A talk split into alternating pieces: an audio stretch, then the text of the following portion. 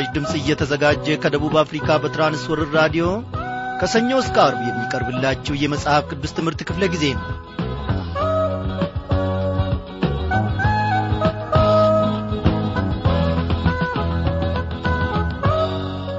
ባለፉት ቀናት በነበርንበት ስፍራ እየጠበቀን ዛሬንም የታደገን ወደፊትም ደግሞ የሚጠብቀን ልዑል እግዚአብሔር አምላካችን እየተመሰገነ ይሁን ዛሬ በምሕረቱና በጥላው እነሆ ከልሎን እግዚአብሔር አምላካችን ሊውጠን ከፈለገ ሊነክሰንና ሊጥለን ካሻ ከጠላታችን ከዲያብሎስ ታድጎን በፊቱ በማዱ ዙሪያ አንድ ላይ እንድንሰባሰብ ረድቶናል። እግዚአብሔርን ስምህ ከፍ ይበል ከማለት በስተቀር ምን እንለዋለን? እንደምናመሻችሁ በጌታ የተወደዳችሁ ክብራን አድማጮቼ ዛሬም እነሆ ተከታታዩን የማቴዎስ ወንጌል መጽሐፍ ጥናታችንን ይዘንላችሁ ቀርበናል። በዛሬው ምሽት ክፍለ ጊዜ ጥናታችን እንግዲህ ባለፈው ክፍለ ጊዜ ጀምረነው የነበርነውን የምዕራፍ አራትን ትምህርት አብረን እንመለከታለን ማለት ነው።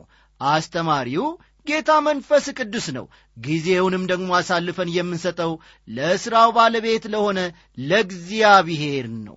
በሁኔታዎች ሁሉ ሳንደናገጥ በሁኔታዎች ሁሉ ሳንረበሽ ሁሉን የሚችለውን ሁሉን ማድረግ የሚቻለውን እግዚአብሔርን እየተመለከትን በእርሱ እግሮች ስር ቁጭ እንላለን።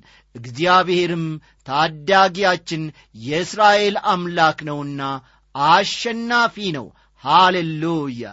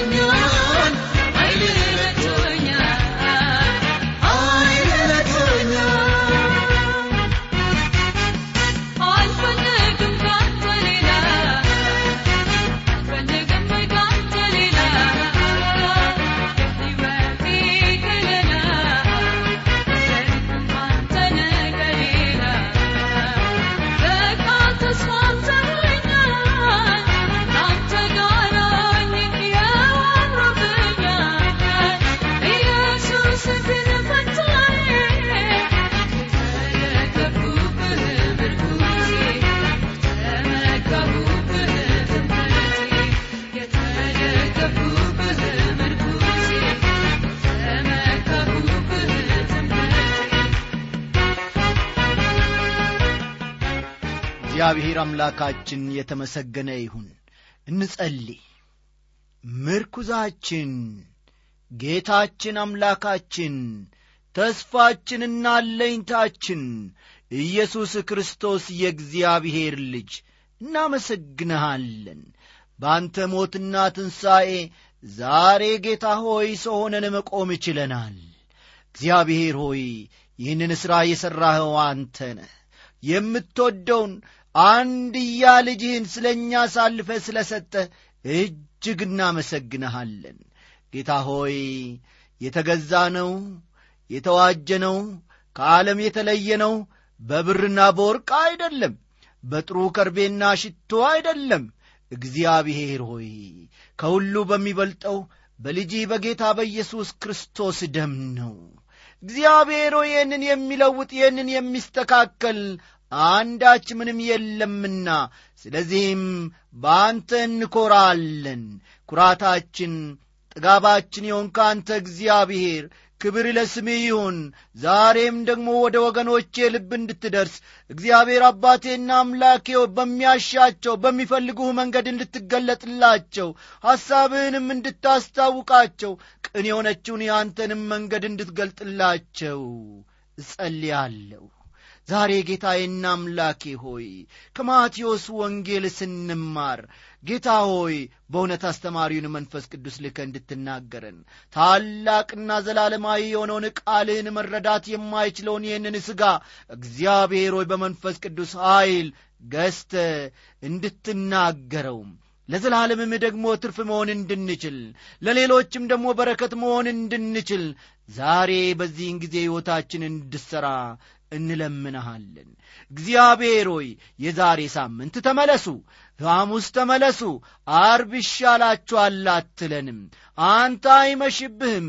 እግዚአብሔር ሆይ ሕይወታችንን ለመለወጥ ሕይወታችንን ለመሥራትና ለማበጃጀት እግዚአብሔር ሆይ መጽሐፍ ማገላበጥ አዋቂ ማማከር አያስፈልግህም። ብቻህን በቂነ እግዚአብሔር ሆይ ከበቂም በላይን ስምህ ለዘላለም ከፍ ይበልልን።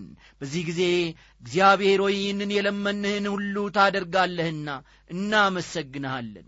እኔንም ወንድሜ አለማየውንም በዚህን ሰዓት ደግሞ በራዲዮናቸው ዙሪያ የተኰለኰሉትንና የተሰበሰቡትን ወንዶችና ሴቶች ባሪያዎችህን ስለምትመለከታቸው አመሰግንሃለሁ። እግዚአብሔር አባቴና አምላኬ ሆይ መውጫችን መግቢያችን ስለ ሆንክልን ኦ ጌታ ክብር ለስምህ ይሁን። ይህንን ሁሉ ታደርጋለህና እንወዳሃለን ባከበርከው በቀኝህ ባስቀመጥከው በአንድ ልጅ በኢየሱስ ክርስቶስ ስም። አሜን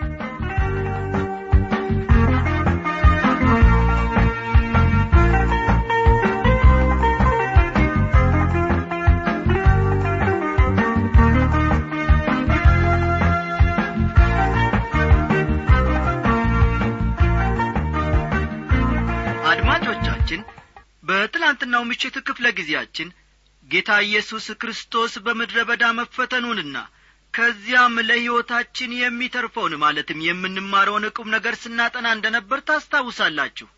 አዎ በመቀጠል ደግሞ ጌታ ኢየሱስ በቅፍርናውም ሆኖ አገልግሎቱን ስለ መጀመሩና ከምዕራፍ አምስትም እንዲሁ መንፈስ ቅዱስ የረዳንን ያህል አብረን ከሱ እንማራለን። ጌታ ኢየሱስ አገልግሎቱን በቅፍርናሆም ጀመረ።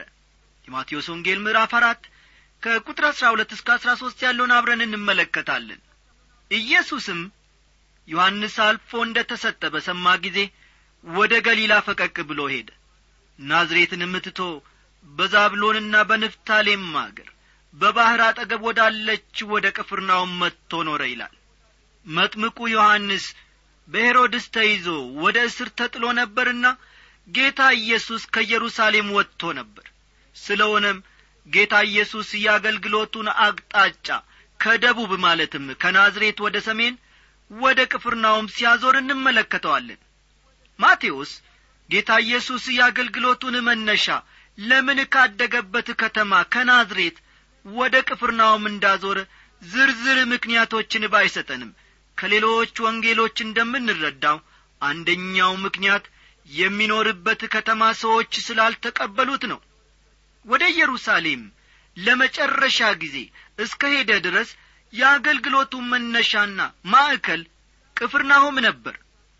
ማቴዎስ ከሌሎቹ ወንጌሎች የተለየ የሚሰጠው ምክንያት የብሉይ ኪዳን ትንቢቶች እንዲፈጸሙ የሚል ነው። እስቲ ወረድ ብለን ከቁጥር አሥራ አራት እስከ አሥራ ስድስት ያለውን አንድ ላይ እናንብብ።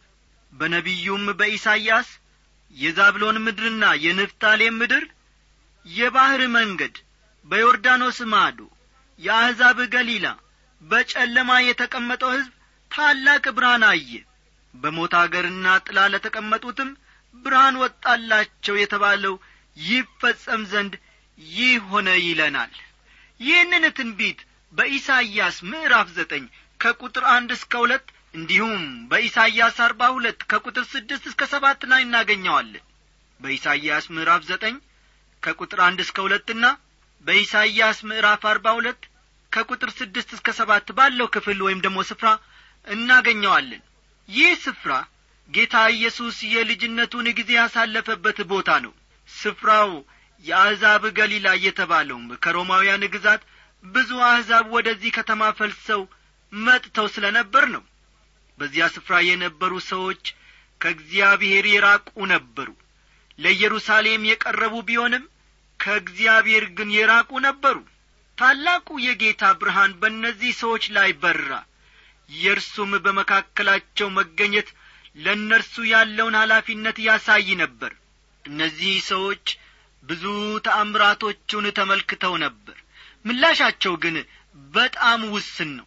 ከዚህ የተነሣ በማቴዎስ ምዕራፍ አስራ አንድ ከቁጥር ሀያ እስከ ሀያ አራት በማቴዎስ ምዕራፍ አስራ አንድ ከቁጥር ሀያ እስከ ሀያ አራት እንደምናነበው ጌታ ወዮልሽ ኮራዚን በማለት የፍርድን ቃል ይናገርባቸዋል። በቅፍርናሆም ጌታ ኢየሱስ መጥምቁ ዮሐንስ የጀመረውን ስብከት ቀጥሎ ሲሰብክ እንመለከተዋለን። ቁጥር አሥራ ሰባትን ወረድ ብላችሁ ተመልከቱ። ከዚያ ዘመን ጀምሮ ኢየሱስ መንግሥተ ሰማያት ቀርባለችና ንስሐ ግቡ እያለ ይሰብክ ጀመር። የኢየሱስ ክርስቶስ መልእክት ንስሐ ግቡ ተመለሱ ወደ እኔኑ መንግሥተ ሰማያት ቀርባለችና የሚል ነው። መንግሥተ ሰማያት የቀረበችው ንጉሷ ጌታ ኢየሱስ ይዟት ወደ እኛ ስለ መጣ ነው። ያለ እርሱ መንግሥተ ሰማያትን ማግኘት አይቻልም።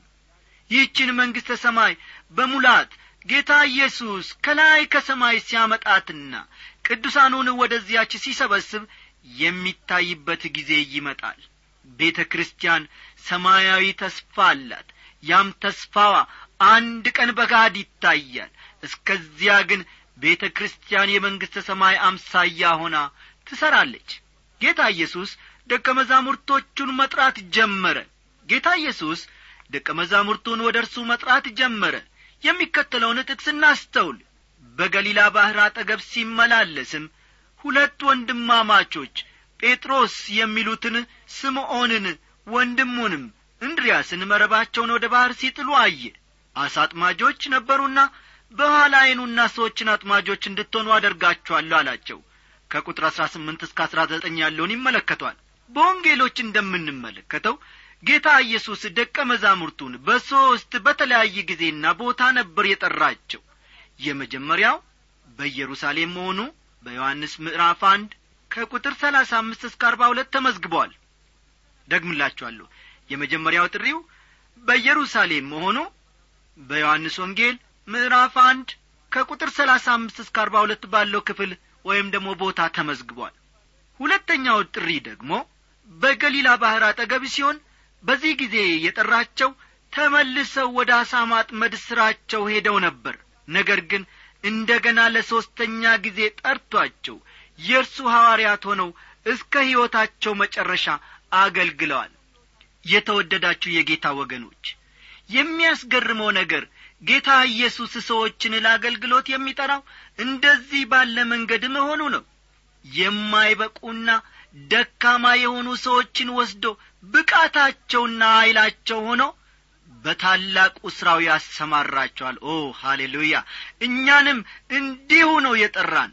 ለአገልግሎቱም የሚያበቃን እሱ ነው። እርሱ እንዲጠቀምብን ልዩ መንፈሳዊ ሰዎች መሆን አይጠበቅብንም። ነገር ግን ደካሞች ሳለን ድካማችንን አስወግዶ ብርታቱን ጥበቡንና ዕውቀቱን ሰጥቶን ይጠቀምብናል። ይህም እጅግ የሚያበረታታ ነው። ውድ አድማጮቼ ምንም ዐይነት ችሎታና ዕውቀት ይኑረን። ለእርሱ ፈቃዳችንን ካስገዛንለት ይጠቀምበታል። ዋናው ነገር ሕይወታችንን ለእርሱ መስጠታችን ነው ለእያንዳንዳችን ልዩ ልዩ ስጦታዎችን ሰጥቶናል። በእርሱም መሪነት በእነዚህ ስጦታዎች መንግሥቱን እናስፋፋለን። አመሰግንሃለሁ አመሰግንሃለሁ አመሰግንሃለሁ አመሰግንሃለሁ። ከእግሮች ስር ሆኜ ምስጋና ምስጋና ሰዋለ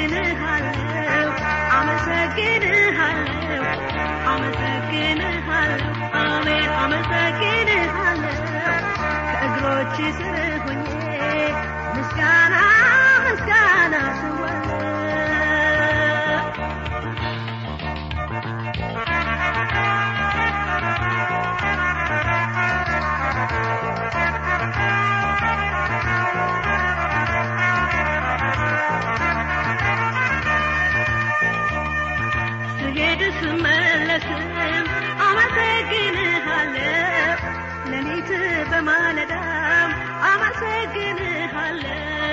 ስተኛም ስነቃም ጌታ ሆይ ልሃለሁ በከበረው ደም መዳን አግኝቻለሁ። አመሰግንሃለሁ አመሰግንሃለሁ አመሰግንሃለሁ። ኢየሱስ አመሰግንሃለሁ። ከእግሮች ስር ሆኜ ምስጋና ምስጋና ስዋለ አድማጮች አሁን ደግሞ ወረድ ብለን ቁጥር ሀያና ሀያ ሁለትን አንድ ላይ እንመለከታለን። ወዲያውም መረባቸውን ትተው ተከተሉት። ከዚያም እልፍ ብሎ ሌሎችን ሁለት ወንድማማች የዜብዴዎስን ልጅ ያዕቆብን ወንድሙንም ዮሐንስን ከአባታቸው ከዜብዴዎስ ጋር በታንኳ መረባቸውን ሲያበጁ አየ። ጠራቸውም። እነርሱም ወዲያው ታንኳይቱንና አባታቸውን ትተው ተከተሉት ይላል። እነዚህ በጣም አስደናቂ ሰዎች ናቸው። የእነዚህን ሰዎች ማንነት ወደፊት የበለጠ እያጠናን እንመጣለን። በተለይም በሌሎቹም ወንጌሎች ስለ እነርሱ የተጻፉትን ስንመለከት ማንነታቸውን ለመረዳት እንችላለን። ጌታ ኢየሱስ በዚህ ጊዜ በእስራኤል ሰሜናዊ ክፍል እንዳለ እናስታውስ ቁጥር ሀያ ሦስት ኢየሱስም በምኵራባቸው እያስተማረ የመንግሥትንም ወንጌል እየሰበከ በሕዝቡም ያለውን ደዌና ሕማም ሁሉ እየፈወሰ በገሊላ ሁሉ ይዞር ነበር። ጌታ ኢየሱስ በምኵራባቸው ይሰብክ ነበር። የሚሰብከውም የመንግሥተ ሰማያትን ወንጌል ነበር። ወንጌሉም መንግሥተ ሰማያት በንጉሷ በጌታ በኢየሱስ አማካይነት ወደ ሰዎች ሁሉ እንደ መጣች የሚያበስር ነው ስለዚህ የሚሰሙት ሁሉ እርሱን ሊቀበሉት ይገባል። ከዚህም በተጨማሪ በሽተኞችን ይፈውስ ነበር። በዚህን ጊዜ በሺህ የሚቈጠሩ ሰዎች በጌታ ተፈውሰዋል። የጌታ ጠላት ሆነው የተመላለሱ እንኳን ጌታ ያደረገውን የፈውስ ታምራት ሊክዱት አልቻሉም። ቁጥር አራትና አምስትን ደሞ እንመልከት።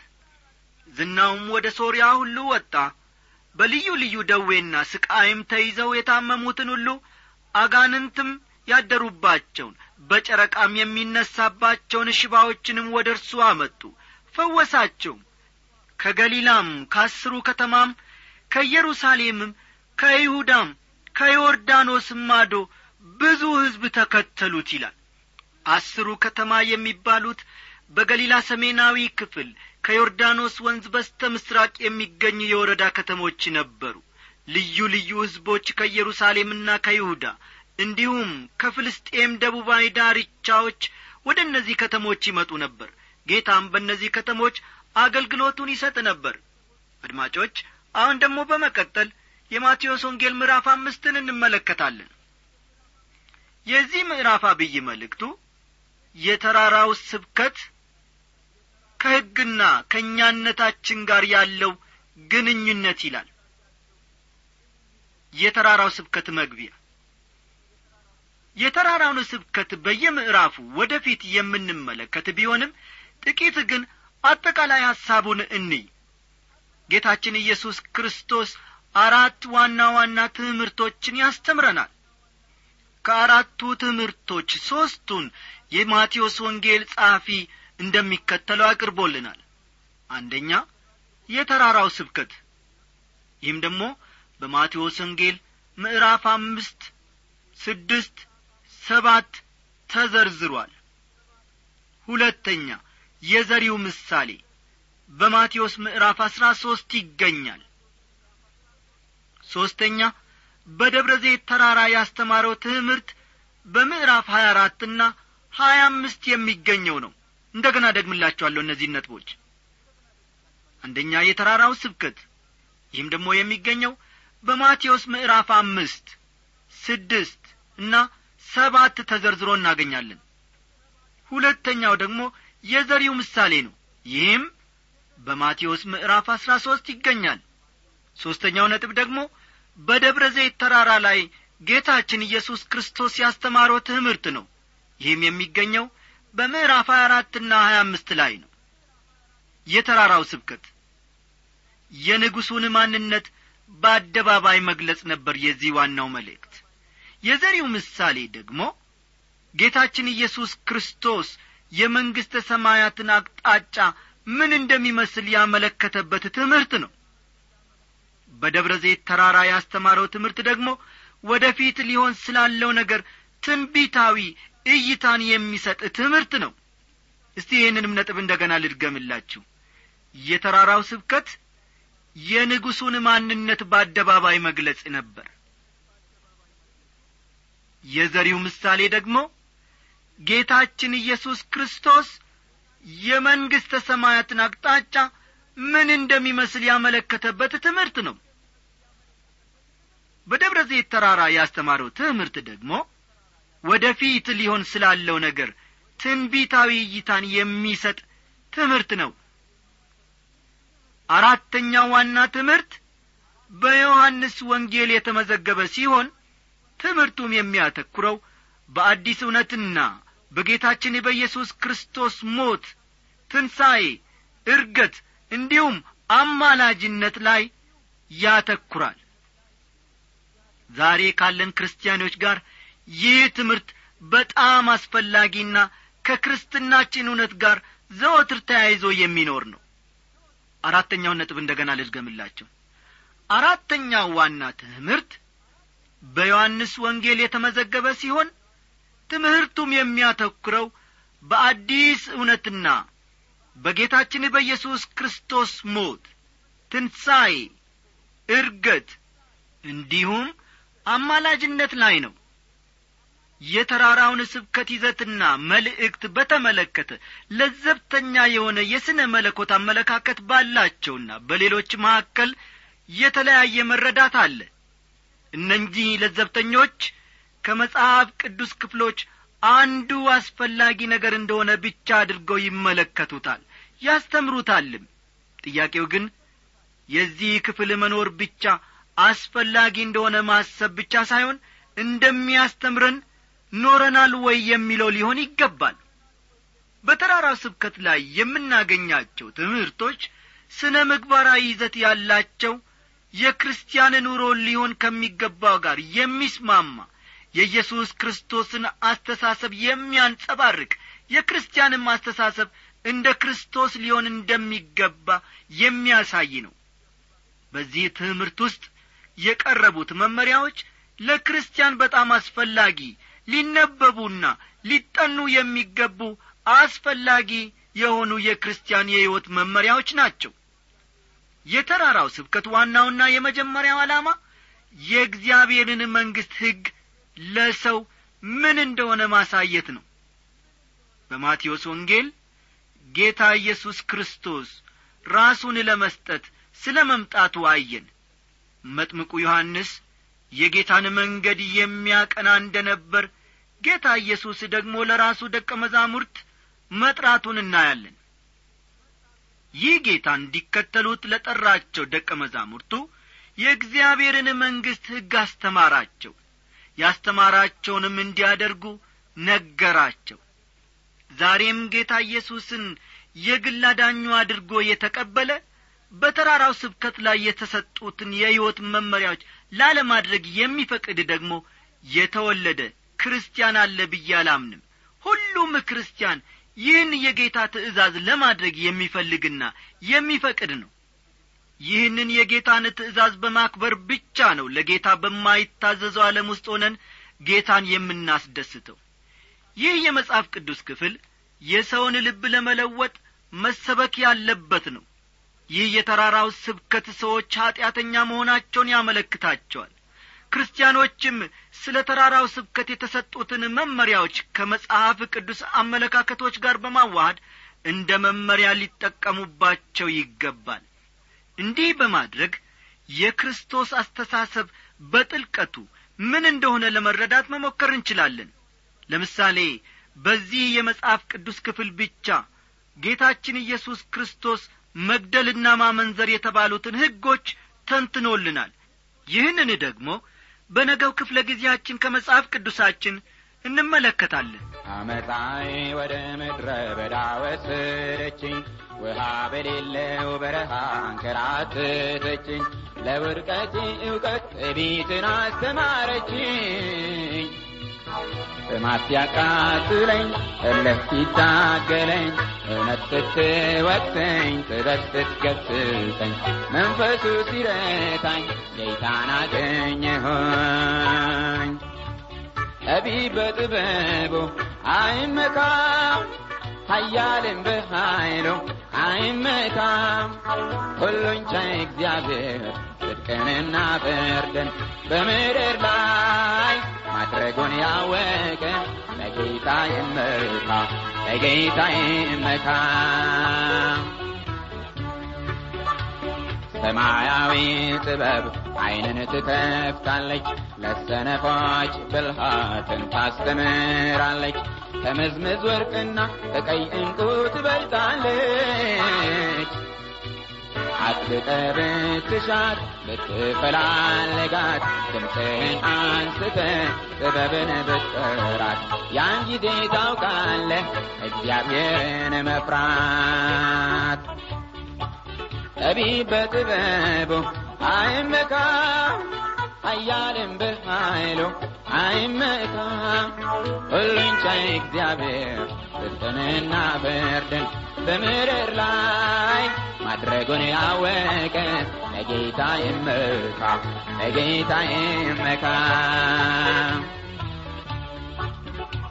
የዚህች ዓለም መርማሪ ወዴት አለ? የዘመናትን ጥያቄ ያቃለለ ኢየሱስ ነው ሊቁ ለእኛ የተሰቀለ ከበረሃው መሃል ሕይወት ያፈለቀ የሰይጣንን ስልጣን መጥቶ ያደቀቀ ለእርሶ ስንሸነፍ ጥያቄው አለቀ። እንግዲህ የዛሬው ትምህርታችን እዚህ ላይ አበቃ። በቴክኒኩ በኩል ከእኛ ጋር እስካሁን ድረስ የነበረው ወንድማችን አለማየሁ ዳዊት ነው። በትምህርቱ በኩል ከእናንተ ጋር የቆየሁት እኔ አበበ ከበደ ወርቄ ነኝ ሰላም። ለጌታ ይመካ ለጌታ ይመካ